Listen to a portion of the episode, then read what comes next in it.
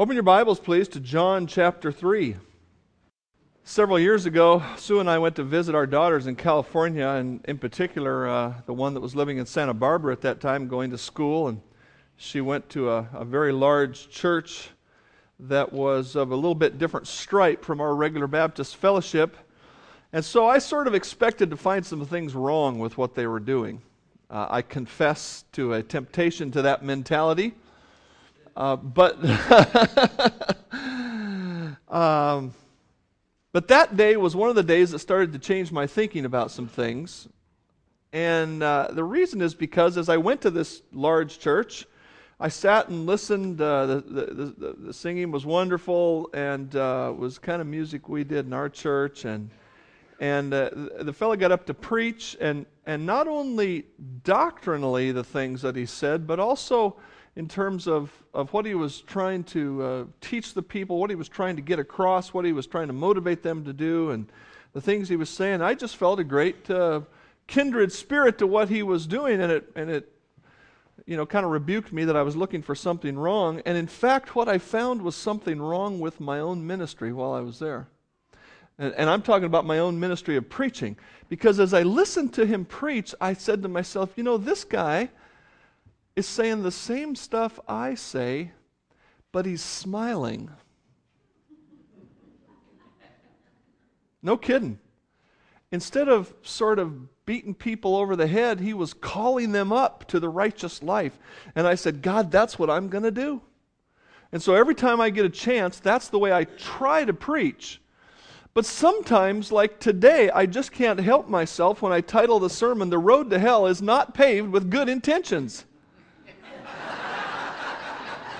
I'm sorry. And, and, in, and in fact, I hope you don't think me negative of spirit when we start with John 3:16. Now, if you remember, on Christmas Day, we looked at John 3:16 and 17 and just plumbed the depths of the wonderful salvation that God has given us. We're going to do that again today, but from a little different perspective. And the perspective is sort of this um, what does it take to go to hell? Because the, the flip side would be, isn't salvation such a great, wonderful thing? And I, I, hope those of you that know the Lord can grasp that, but I also hope you can begin to appreciate the fact that the reason people go to hell is not accidental, it's on purpose. And that's part of what Jesus says here in this text, and that's why I need to preach that today. Follow as we read John 3 16 through 21. For God so loved the world that he gave his only begotten Son, that whoever believes in him should not perish, but have everlasting life. For God did not send his Son into the world to condemn the world, but that the world through him might be saved. He who believes in him is not condemned, but he who does not believe is condemned already, because he has not believed in the name of the only begotten Son of God. And this is the condemnation that light has come into the world, and men love darkness rather than light because their deeds were evil. For everyone practicing evil hates the light. And he does not come to the light, lest his deeds should be exposed. But he who does the truth comes to the light, that his deeds may be clearly seen that they have been done in God. As we think about the effort that it takes to go to hell, the first effort is this those who go to hell must resist the love of God. They must resist the love of God. God loves you so much that he wants you to have eternal life. And the first thing that I, we want to understand, we've been singing about eternal life today. We've been singing about uh, eternity in heaven, and I understand that eternal life is a quality of life. It begins right now. The moment you accept Christ as your Savior, your life changes. You're a new creature in Christ. I understand that. But I also understand that eternal life is often a perspective of saying, when I die, like Frida Brulin this week, I'm going to be in heaven forever. What is the, the quality of eternal life? The quality of eternal life is incredible. We read a little bit about it in, in Revelation 21 this morning. I want to read that again. Now I saw a new heaven and a new earth, for the first heaven and the first earth had passed away. Also, there was no more sea.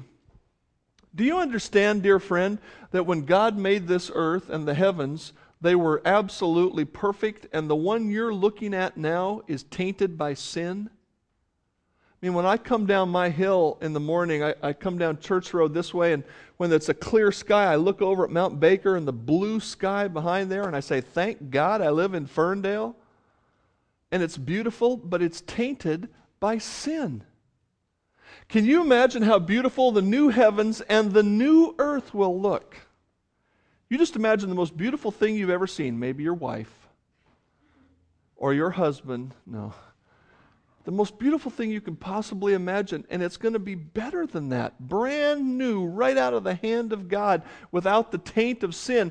That's what eternity is going to be about. Now, I understand that when the rapture comes, we're going to be caught up together with God in heaven, and then at some point, uh, uh, right after that, there's going to be this tribulation time on earth. It'll be terrible. Then the thousand year reign of Christ on earth, which will be wonderful. And then this time called eternity or eternal life in the fullest sense really begins when everything is brand new. Then I, John, saw the holy city, the new Jerusalem, the dwelling place of all believers coming down out of heaven from God, prepared as a bride adorned for her husband. And I heard a loud voice from heaven saying, Behold, the tabernacle or the dwelling place of God is with men, and he will dwell with them, and they shall be his people. God himself will be with them and be their God. What is so significant about that verse 3? Well, what is so significant is, is that now, because of the sin that's in us, God cannot personally dwell with us. When we are perfected, we will be with him in heaven. But at this point, the whole dwelling of God and the whole dwelling of man, all that are believers, of course, will be face to face with God forever. Today we worship and we, we sing a song of praise to God. How great is our God!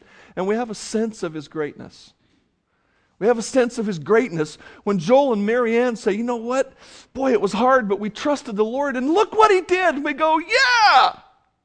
We have a sense of the greatness of God. How much greater will that sense of the greatness of God be when we're face to face?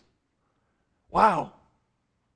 And God will wipe away every tear from their eyes, and there will be no more death, no sorrow, no crying, no pain, for the former things substitute the word sinful things, have passed away.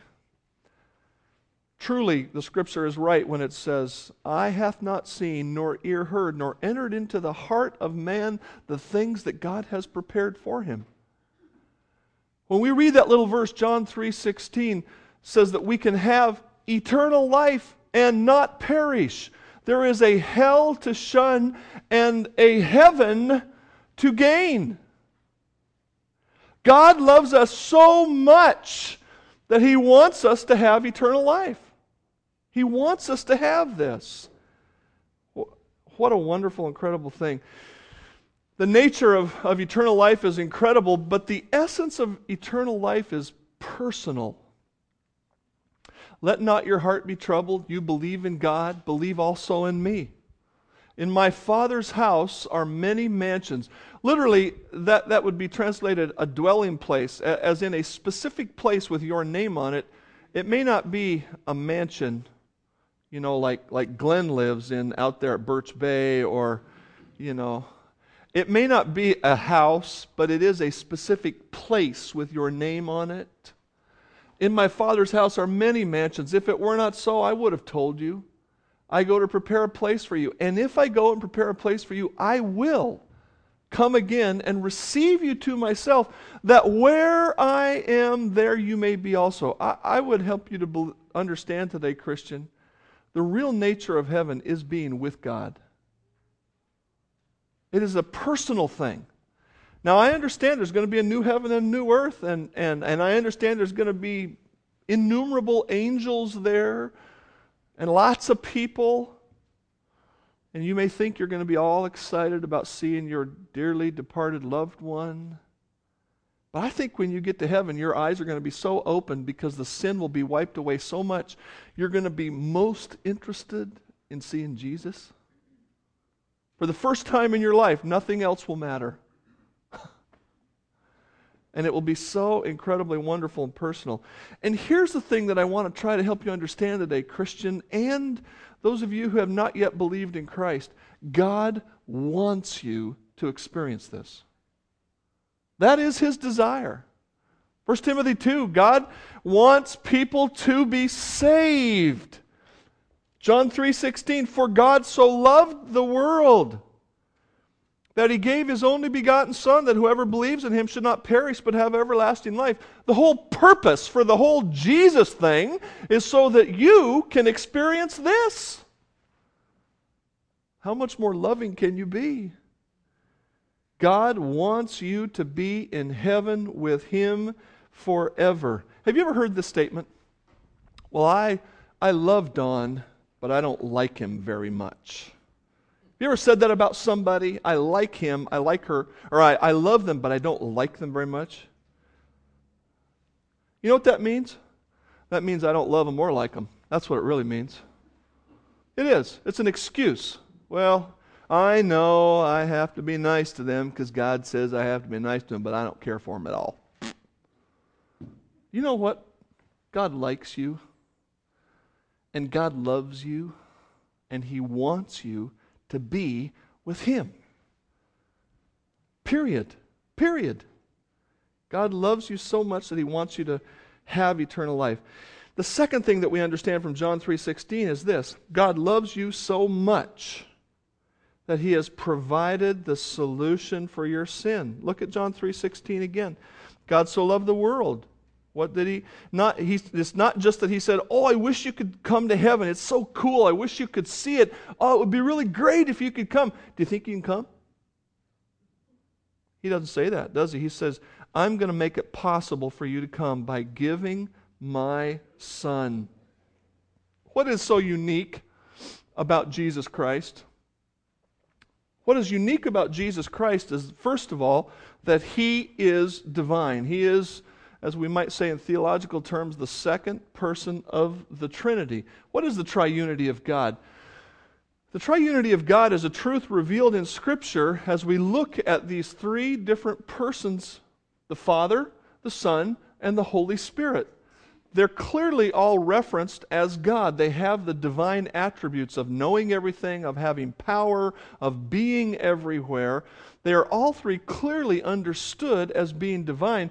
They are all part of what we might call the Godhead, and yet they have distinct ministries to us. Jesus Christ being the only one who came to earth and took on a human body and died for our sins. That was, we might say, that the focal point of his job within the triunity of God. The Holy Spirit has a focal point of being in us today and empowering us for ministry and of convicting others of sin. And God the Father being the one who, in our way of thinking, would be in charge of this whole plan. They all share a divine nature. They are all equally God. They are all part of the same Godhead. To our human way of thinking, this is how can there be three persons who are part of one person? It's hard for us to understand, but the scripture declares this to us, yet they have distinct roles. Jesus Christ, being God, possessing the divine nature, came to earth. Let this mind be in you, which was also in Christ Jesus, who, being in the form of God, that is, he had the divine nature, he had the uh, expression of being God in heaven he did not consider it robbery or something to be clung on to like a precious possession to maintain that equal uh, expression of godness in heaven, but he made himself of no reputation. He took on the form of a slave or a human being, and he came in the likeness of men. And being found in appearance as a man, he humbled himself and became obedient to the point of death even the death of the cross. What is so unique about Jesus Christ? He is the unique God man. That's what John sets out to tell us starting in the first chapter of John. He is God who took on a human body so that he might accomplish a special thing. What did God gifts of God's gift of Jesus accomplish? Surely he has borne our, or carried our griefs and carried our sorrows, yet we esteemed him stricken, smitten by God, and afflicted. We looked at him. If you look at this in the Hebrew, what it says is they looked at him and said, He is out of his mind. He's a crazy man, a wild man. But he was wounded for our transgressions. This is the reality. He was wounded for our transgressions. He was bruised for our iniquities. The chastisement for our peace was upon him, and by his stripes we are healed. All we like sheep have gone astray. All human beings have gone astray. They're all sinners. We have all turned everyone to his own way, and the Lord has laid on him the iniquity of us all. Yet it pleased the Lord, or pleased God the Father, to bruise Jesus. He has put him to grief. When you make his soul an offering for sin, he shall see his seed. He shall prolong his days, and the pleasure of the Lord shall prosper in his hand. What did Jesus Christ do on the cross? If this book was full of your sins, the lists of your sins, and knowing you like I know myself, I bet your life would at least fill this book. And if this is you and your sin, what Isaiah 53 tells us that Jesus took your sin. Our sin, it says, was laid on him. The punishment for our sin was put on him. And what's the result of that? God in heaven said, It's enough. I'll accept that payment for your sin. That's what's so special about Jesus Christ. He has carried your sin, He has picked up your sin and made it possible for God to forgive you. God, in His righteousness, could not close His eyes while you sneak into heaven. He couldn't do it. He has to judge sin, or he's not a righteous judge. And yet, in his love, he said, I don't want all those people to go to hell. Let's send Jesus to take on a human body and shed the blood that needs to be shed to pay for sin. The third thing that we understand about the love of God for us here in verse 17 of John 3 is this God loves you so much that he offers you salvation in spite of your sin or your sinfulness. Look at verse 17. For God did not send his Son into the world to condemn the world, but that the world through him might be saved. Why is that a significant statement?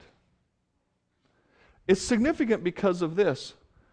Is there any human being who deserves to go to heaven? By virtue of their completely, perfectly righteous life? No. And when Jesus came to earth the first time, were there any such people alive then? No. So if we ask the question, what did the people alive when Jesus came into the world, what did they deserve? We would say they deserve condemnation. A righteous judge certainly somebody like the Pharisees who were alive in the time of Christ, if the sinners were passed in front of them, they'd say, You're a sinner, go to hell. But look at the marvelous thing about God's love. That's not why Jesus came to the world. He didn't come for that purpose. He came so that the world, through him, might be saved. It shows us the love of God. Think about the last time you were pulled over by the police and he or she let you go with a warning. Can I get a witness? No. I've been there. Hardly ever, but I've been there. Were you guilty? Yes. As they say, if not of that crime, at least another one. and yet they were gracious. Romans 5 8 says this God demonstrates his own love toward us in that while we were sinners, Christ died for us. That's the wonderful thing that God's trying to get across to us here in John 3. He's saying, Look, God sent his son. You were all sinners. You were all sheep going astray. You're walking the other direction. And even so, when Jesus came into the world, he didn't come in condemning people. He came in saying, Look, here's the truth. Here I am. Could God have righteously sent his son to condemn all the people of the day to hell? Yes, he could have. Did, do we, did we deserve the gracious gift of salvation God brought us? No. Now think about something. Let, us put this on a real practical level. Try to think about this forgiveness of God. Ladies, do you find it easy to overlook your husband's imperfect behavior? Especially when he comes around and wants to spend time with you after having acted imperfectly? Parents, do you find it easy to give money for your child to do some extra special thing right after they have rebelled and been disobedient? Oh, yeah, let get my wallet out. Yeah. Yeah, here's some money. Get out of the house. Yeah. Bosses, managers, do you consider raising the pay of the employees who complain the most? Who whine? Who criticize? Yet God, who is rich in mercy, because of his great love with which he loved us, even when we were dead in trespasses, even then, he made us alive together with Christ. That's the greatness of God's love. That's how great God is.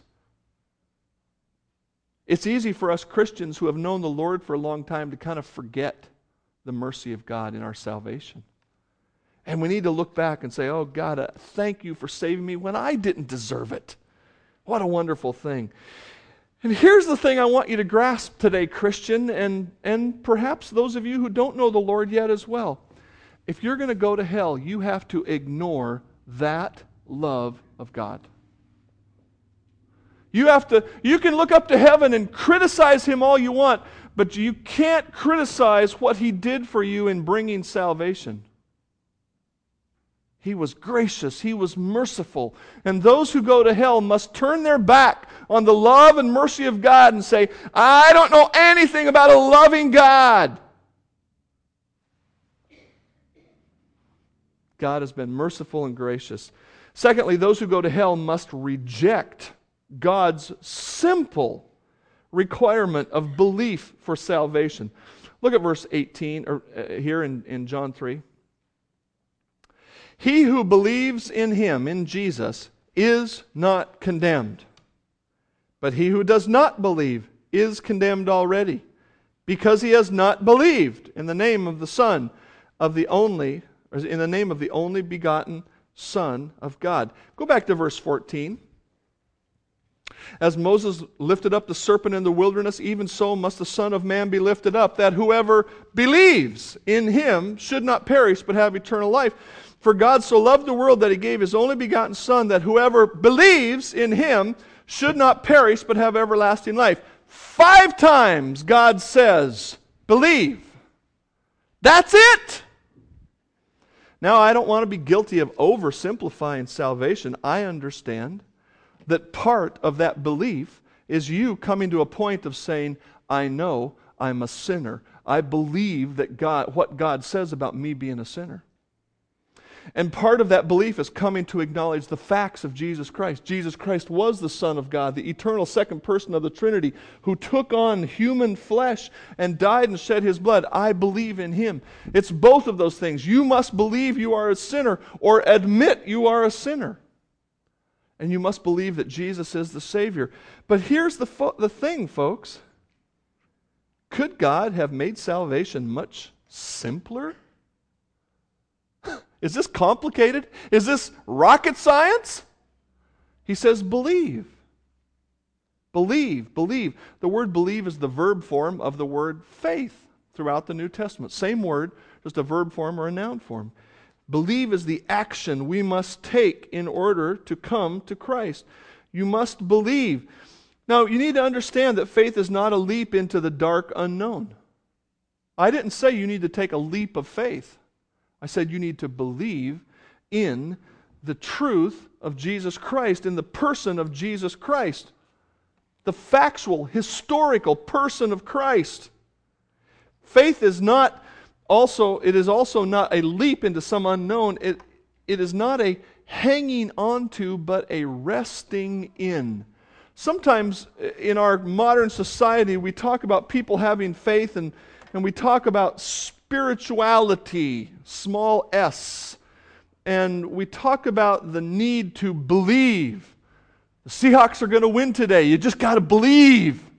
As though your cumulative belief in their ability to win will somehow magically, mysteriously, maybe, maybe it goes back out through your TV, like the, like the picture comes in and it goes down and is broadcast onto the field.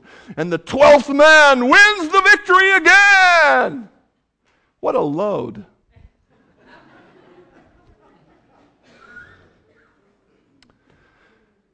Faith is not you hanging on to God. You know why? Because you're not capable. Faith is you resting in Christ. It's you sitting down and letting Him hold you. It's you saying, I give up. I stop trying to save myself. I stop trying to do my own good works. I stop trying to earn God's favor. I rest in Jesus Christ. He died for me. And I put my whole weight right down on the chair. I even take my feet up off the floor. My whole person. That's what biblical faith is. That's what true saving faith is. What is the alternative to faith in Christ for salvation? You ever thought about that, Christian? In your attempt to help other people come to know Christ, have you ever thought about understanding what is the alternative? Don't worry, I'm not going to read the whole pamphlet. We have we have these available, don't we? Yes, and I have some more in my file as well. It's called The Spirit of Truth and the Spirit of Error, and it's it's what God has said on seven fundamentals or seven critical areas of doctrine, and it's what other religions say. Listen to what they say about salvation sin, sickness, and death must be deemed as devoid of reality as they are of good. To get rid of sin through science is to divert sin of any supposed mind or reality and never to admit that sin can have intelligence or power, pain or pleasure. You conquer error by denying its existence. So all you have to do to get saved is keep denying that error exists. We affirm the moral responsibility of the individual and that he makes his own happiness or unhappiness as he obeys or disobeys nature's physical and spiritual laws. Leaving the physical body does not change the condition of the spirit, which is the actual personality. It must learn to desire and to progress to higher and better conditions, just as we do on earth. Each one must work out his own salvation. Each has an equal opportunity to do this when he shall have atoned for the wrongs and overcome the temptations and allurements to the sense of gratification of earth life. Even the most degraded personality can, in time, attain the greatest heights. It is easier, however, to begin progression in the earth life. That means you're going to be working for eternity trying to earn something. All, here's another one. All, a different religion. All who, by reason of faith in Jehovah God and in Christ Jesus, dedicate themselves to do God's will and then faithfully carry out their dedication, will be rewarded with everlasting life. If you do God's will and faithfully carry out your dedication, then you will be rewarded with everlasting life. An unnumbered crowd of faithful persons do not expect to go to heaven. They have been promised everlasting life on earth if they prove their faithfulness by faith in Jehovah's baptism, provided they abide in Him, keeping their good conscience through faith and loyal service. Here's another religion. One who is born of God is merely, is merely begotten spiritually. He is not yet really born. Only those who develop spiritually shall finally be given immortality. Another one. We believe that through the atonement of Christ, all mankind may be saved. That sounds pretty good, doesn't it? They all may be saved by obedience to the laws and ordinances. So, yeah, Christ died for your sin, but you're only going to get it through working. Another one. The eternal life taught and demonstrated by Jesus is not gained by dying, but by purifying the body until it becomes the undying habitation of the soul. We believe the repeated incarnations of man to be a merciful provision of our loving Father to the end that all may have opportunity to obtain immortality through regeneration as Jesus did.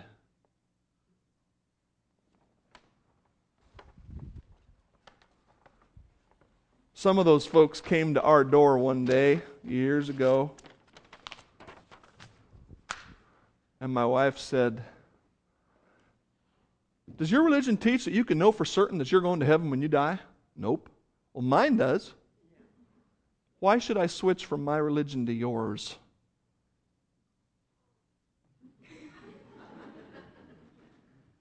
hey, folks, all I'm telling you is what God said, and it's been written there for 2,000 years. Do you know what you need to do to come to faith in Christ, or, or to come to a uh, to come to a possession of eternal life? Believe on the Lord Jesus Christ, and thou shalt be saved. Now, how much simpler could God make it? And to me, that shows God's great love. And those who go to hell must reject the simplicity of salvation and instead embrace one of these religions or one of the many other hundreds or thousands of others that are going to require them to work and sweat and fear and hope and maybe think they're going to make it. And of course, they won't make it because there's only two religions in the world, you know?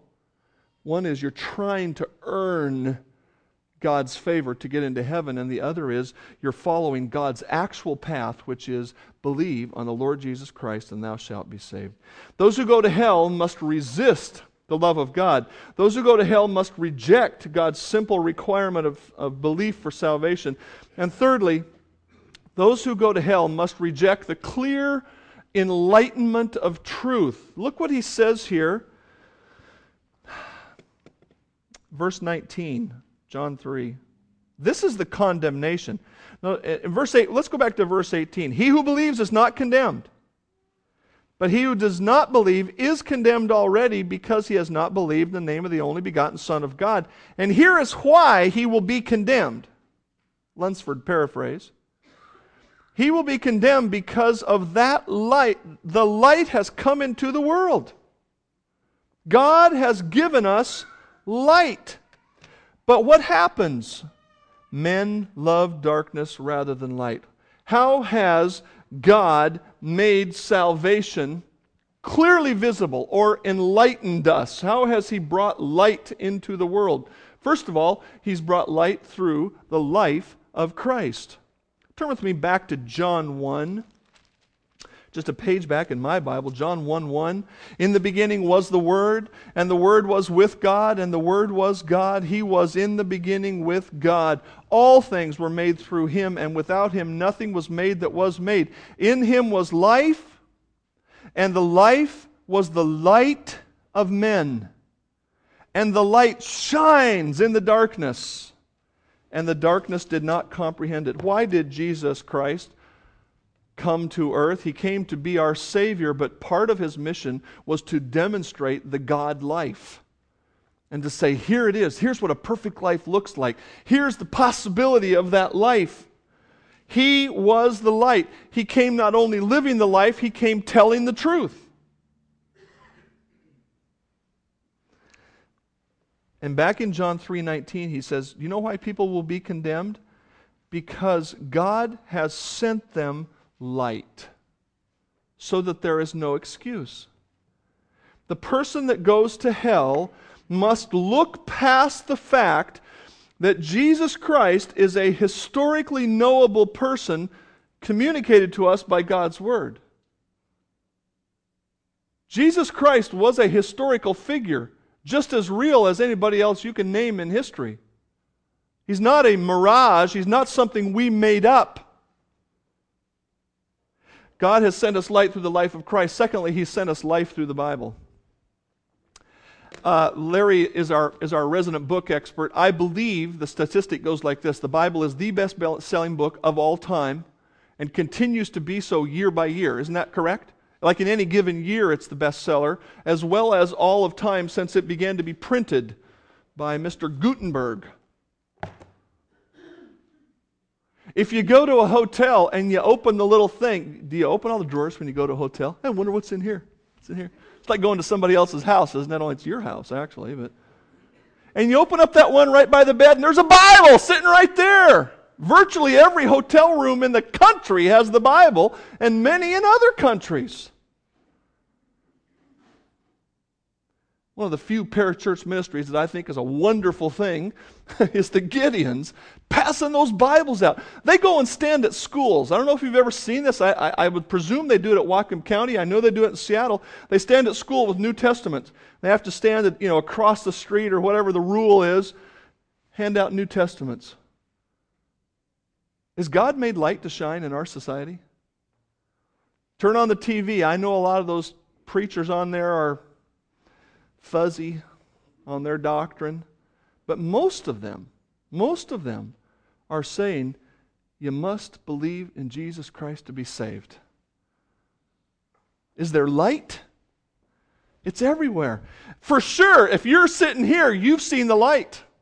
And I'm not bragging, I'm just saying we're preaching God's truth. He has made His light shine on you. If you choose to reject His illumination of your life when you stand before Him at the great white throne judgment, you will not have an excuse.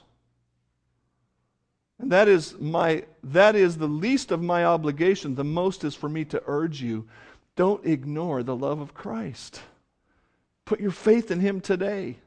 Those who those who go to hell must reject the clear enlightenment of truth through the life of Christ, through the Bible, and through the transformed lives of Christians. The person who goes to hell must ignore the great change of life who comes to those who believe. And this is one of the places, Christian, where you come into this equation.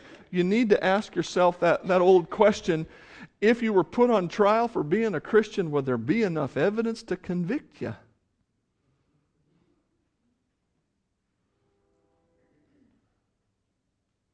Is there enough light shining out of your life that other people would say, you know what, something's different about that person? Maybe even enough clear light coming out of your mouth uh, for them to say, you know what? That guy thinks this is the truth, at least. Those who go to hell must, re- must ignore the light all around them. The, the, the, last thing we need to understand today is this those who go to hell must cling to the pleasure of sin. Look at John 3 19. This is the condemnation. This is why they will be condemned. That the light has come into the world, and men loved darkness rather than light because their deeds were evil. For everyone practicing evil hates the light. Now, there's a fundamental difference between hating something and not seeing it, isn't there? Light? What light? What light are you talking about? No, no, no, no. Light? I hate that light. I worked in a men's clothing store when I was in college, and the, the big middle doors were like that right there out into the mall. And on those rare occasions when we didn't have anything to do and there wasn't any customers, we'd just stand there and look out into the mall and wait to swoop down on the helpless fecks who came in to buy our clothing. And one day I was standing there just looking into space, and before God, I was not looking at anything improper or thinking any improper thoughts. Just looking out into the mall, and here comes my coworker. You're looking at that girl, weren't you? Because they all knew I went to Bible college. And I said, No, I wasn't looking at that girl. Why do they want me to be looking at that girl? Because they hate the light. And I wasn't any great witness, but just the fact that I was a Christian in their world made them uncomfortable, and they wanted me to sin like them. And you've had that at work. People want to pull you down. I've heard people, I, have been rebuked because I'm, I won't use cuss words. What's the matter? Can't you use a real man's language?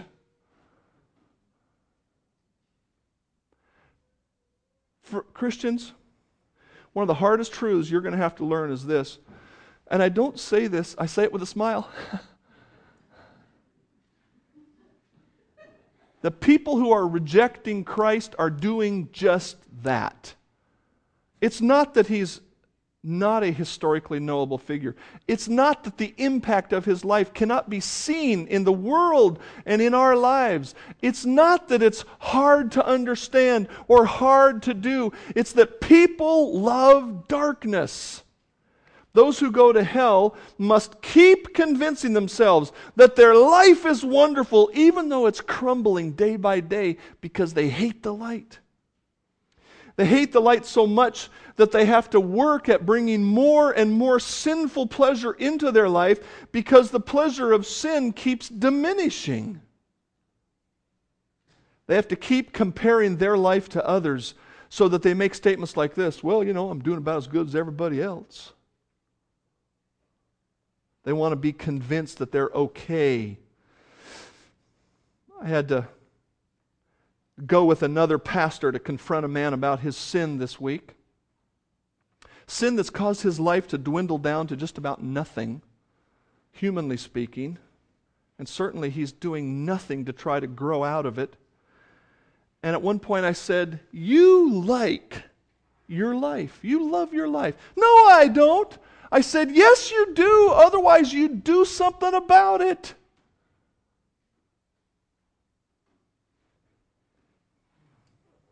Truth is, he doesn't like his life, but he likes it better than the effort it would take to get right with God. He loves his sin. Do you see what he says here, Christian? He, he says, Everybody, verse 21, he who does the truth comes to the light that his deeds may be clearly seen. Do you know when I am the most handsome? I know you're thinking it's not possible that, you know, it's one way or the other, but I'll tell you when I'm the most handsome. When it's still dark outside, and when I have my glasses off, and I pass by a mirror, man, I look like Tom Cruise.